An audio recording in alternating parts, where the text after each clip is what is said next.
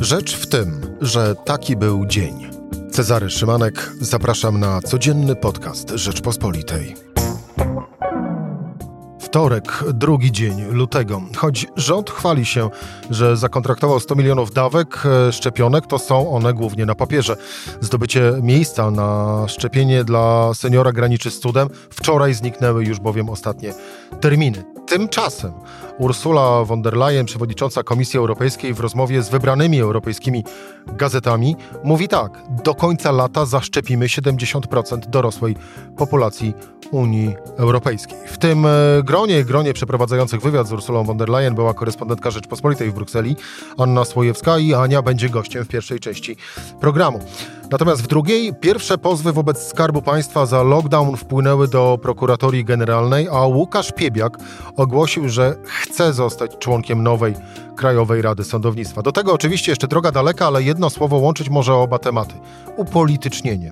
O wymiarze sprawiedliwości w tych czasach w rozmowie z Wojciechem Tumidalskim. Rzecz w tym, że zapraszam Cezary Szymanek. Słuchaj na stronie podcasty.rp.pl. Włącz Rzecz w tym w serwisie streamingowym.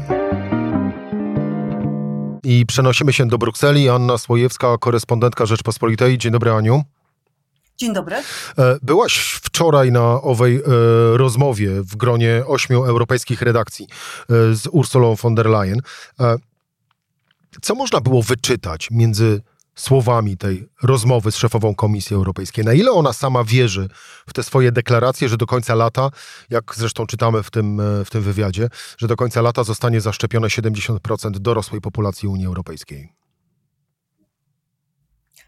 Na pewno w to wierzy. Zresztą wydaje mi się, że liczby to potwierdzają. Wczoraj, z tego co czytałam, również Angela Merkel na spotkaniu y, w Niemczech z władzami lądowymi też powiedziała, że nawet jeśli nie będzie żadnych nowych autoryzowanych szczepionek, tylko pozostaniemy przy tych trzech firmach, czyli BioNTech, Pfizer, Moderna i AstraZeneca, to to, co jest zapisane w kontraktach, wystarczy do zaszczepienia tych 70% dorosłych mieszkańców Unii do końca, do końca lata.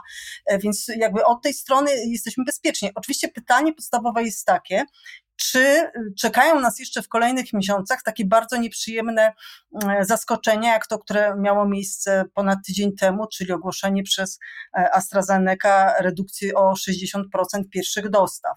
No rozumiem, że von der Leyen zakłada, że takich że o ile, z tego co ona mówiła, że o ile bieżące, małe problemy, tak jak miał Bientek Pfizer parę tygodni temu, że coś tam obniżyli w jednym tygodniu, żeby podwyższyć trzy tygodnie później, oczywiście mogą się na przestrzeni tych najbliższych miesięcy zdarzać, bo to jest jednak wielki wysiłek e, produkcyjny e, i taki wielki wysiłek logistyczny, no ale jakichś takich wielkich, e, wielkich awarii się nie spodziewamy. Przy założeniu, że tych wielkich awarii nie będzie, to może rzeczywiście jest to plan do wykonania.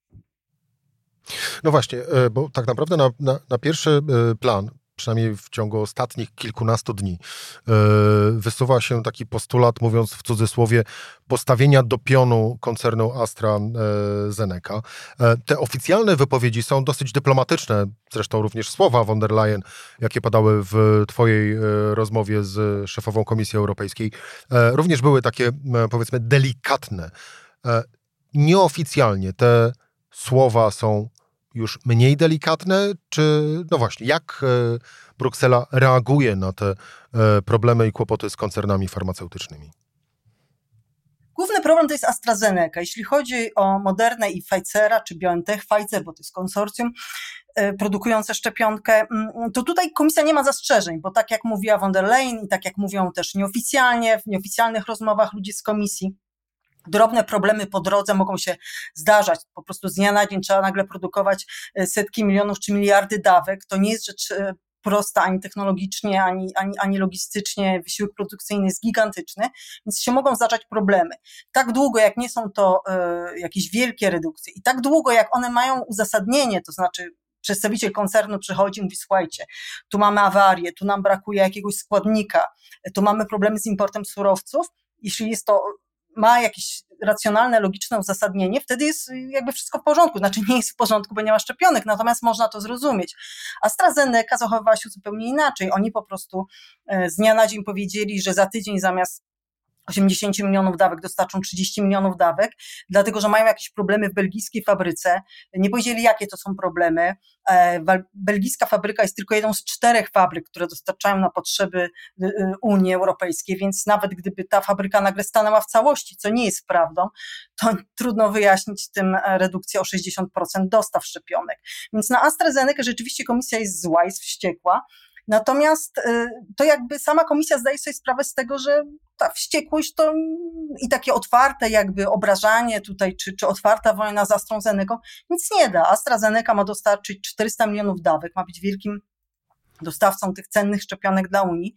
I po prostu chodzi o to, żeby jak najszybciej tak ustaliła procesy produkcyjne i, i dostawy do różnych krajów równolegle, żeby Unia miała te szczepionki. I oczywiście Unia będzie dochodzić swego, będzie żądać tych szczepionek, które jej się według kontraktu należą, ale nie zamierza się obrażać na AstraZenekę nie wiadomo nawet, czy pójdzie z nią do sądu. Prawdopodobnie skończy się to jakąś ugodą, pewnie zgodzą się obie strony na jakieś rzeczywiście obniżenie tych dostaw w pierwszym okresie, bo priorytetem jest to, żeby te szczepionki były, a nie żeby, żeby jednej czy drugiej firmie udowodnić, że w sądzie, że się miało rację i nawet wystąpić o jakieś odszkodowanie, które dostanie się po kilku latach.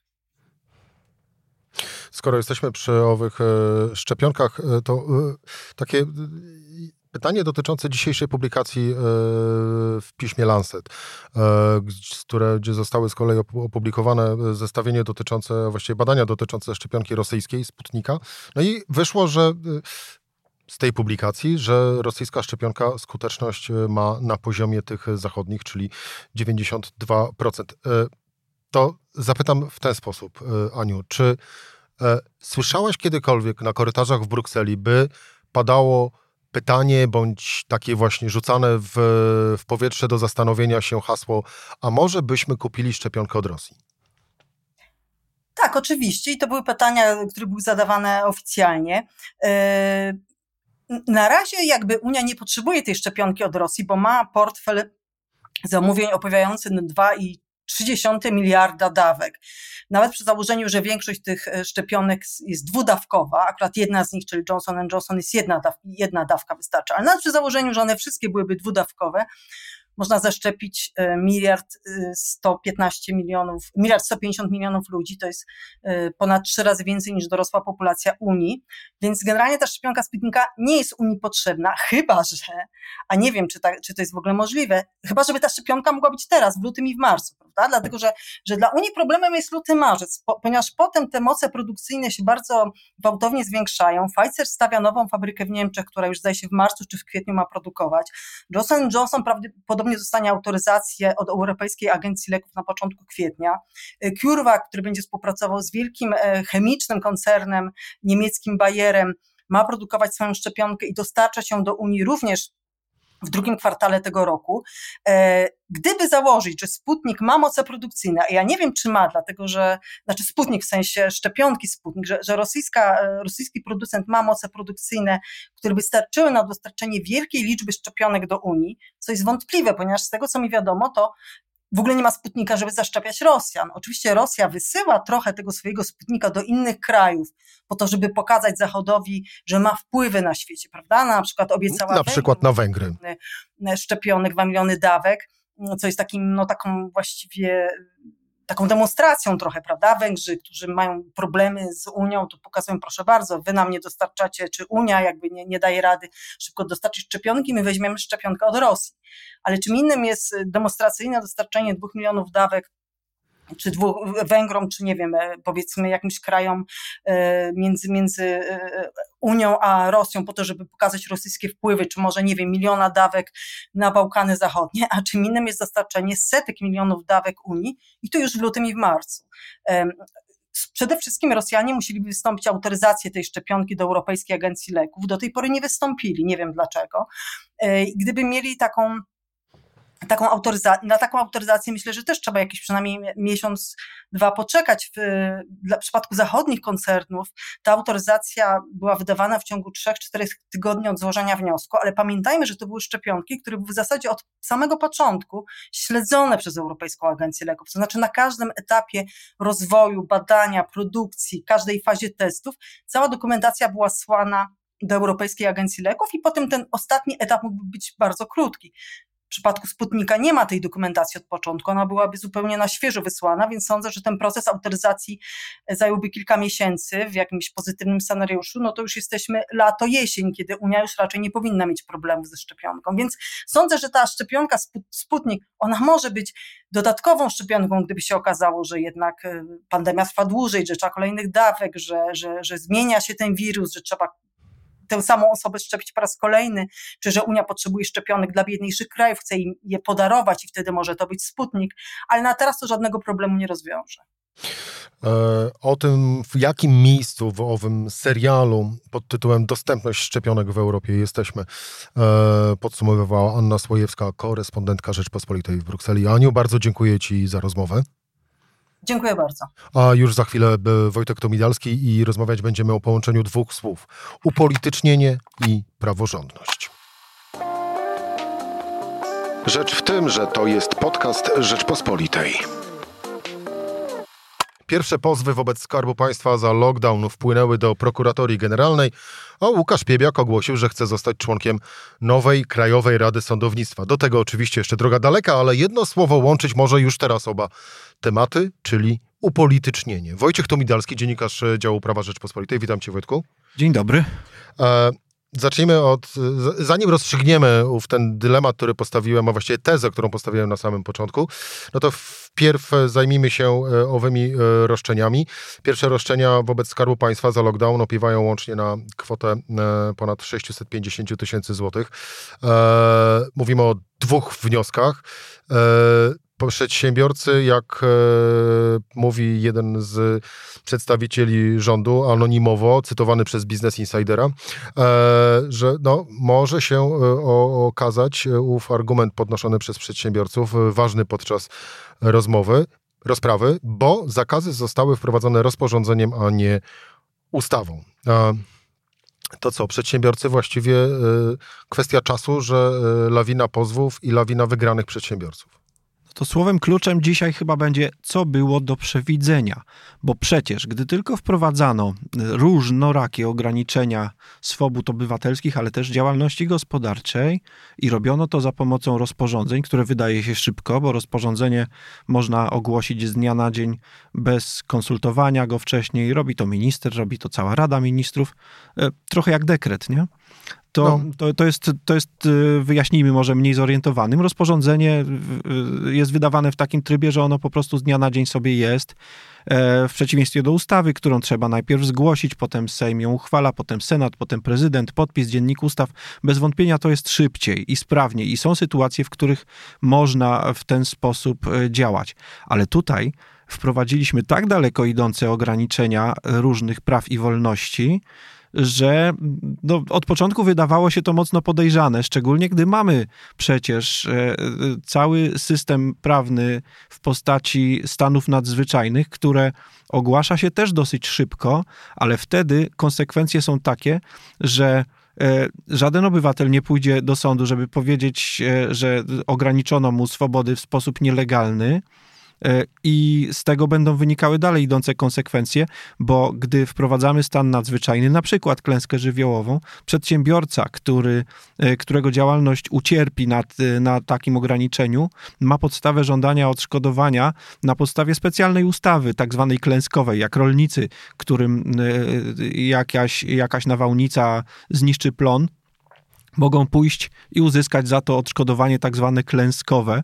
Tak samo y, prowadzący różną działalność mogliby uzyskać odszkodowanie, które byłoby miarkowane. Ono owszem byłoby, y, no, byłoby zasądzane, czy byłoby przyznawane na przykład przez wojewodę, ale na pewno nie w takiej wysokości, w jakiej teraz y, możemy się spotkać z, z, różnymi roszczeniami. To przecież dopiero początek. Pierwsi przedsiębiorcy dopiero testują system. No właśnie, przedsiębiorcy rozpoczęli testowanie systemu, e, puentując ten wątek e, naszej e, rozmowy. Znaczy, ja osobiście spodziewam się lawiny tego typu pozwów i, Będzie, tak. i lawiny, no właśnie, pytanie, czy lawiny przegranych przez Skarb Państwa, czy też przedsiębiorcy na własnej skórze odczują to, o czym protestujący na ulicach polskich miast od lat już wielu mówią i krzyczą, czyli odczują owe upolitycznienie wymiaru sprawiedliwości.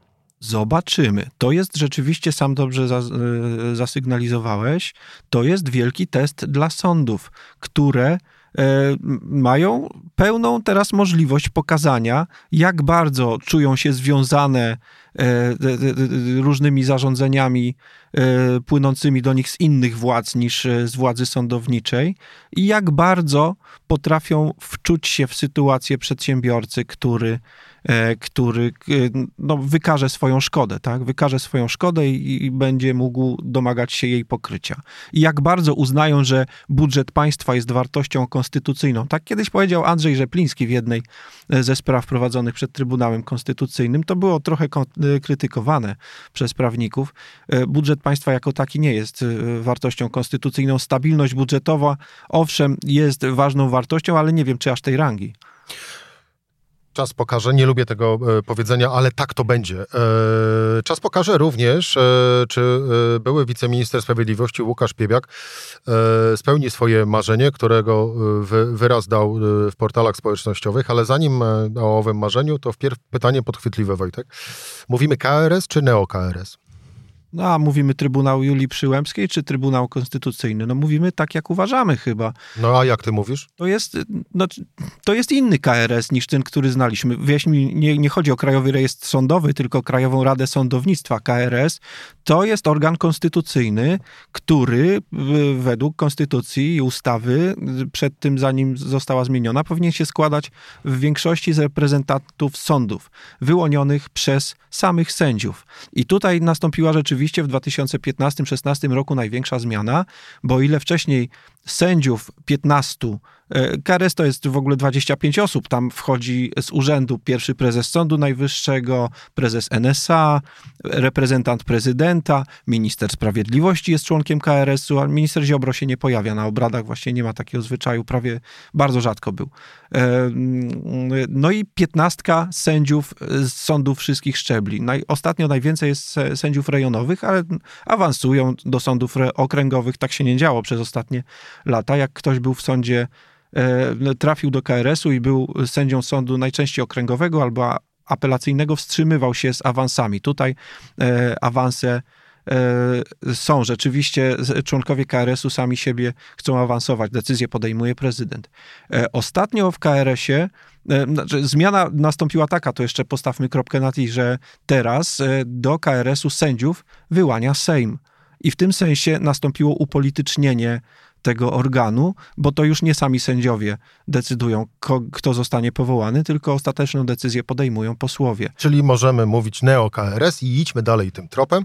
Bardzo proszę.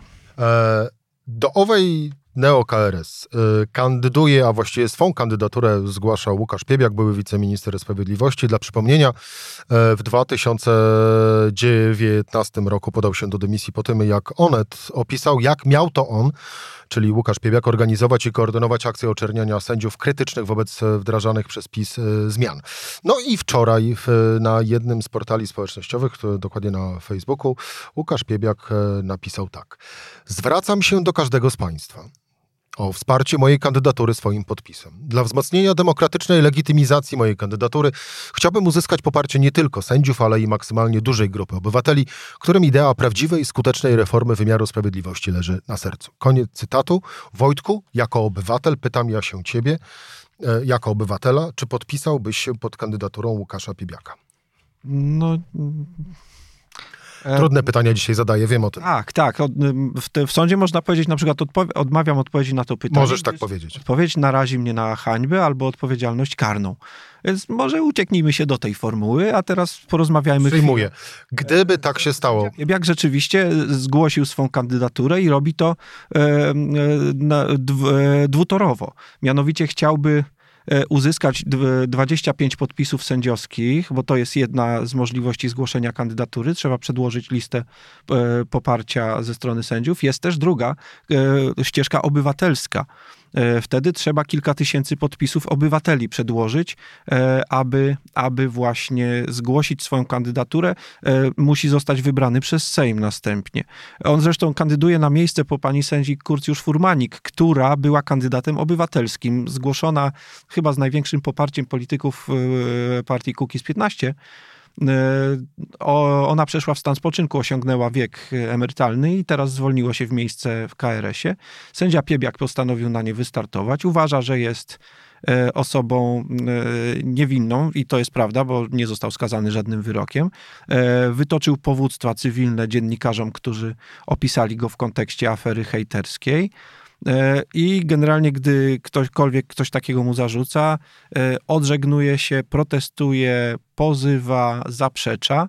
Uważa, że mm, wszystko jest efektem manipulacji. Owszem, spotykał się z panią Emi, no ale to była pobieżna znajomość, ona przecież wspierała reformy, a on prezentuje się teraz, jak rozumiem, jako twarz tych reform. No i będziemy mogli wkrótce zweryfikować, czy osoba, która sama siebie traktuje jako e, no, frontmana e, reform wymiaru sprawiedliwości, tak jak minister Ziobro, e, znajdzie się w KRS-ie, czy nie? Czy politycy go poprą, czy nie?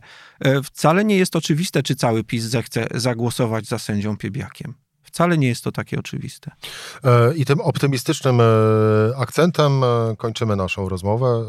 Wojciech Tomidalski, dziennikarz działu Prawa Rzeczpospolitej. Dziękuję. Wojtku, dziękuję Ci bardzo za rozmowę. To była Rzecz w tym we wtorek. Cezary Szymanek, do usłyszenia jutro o tej samej porze.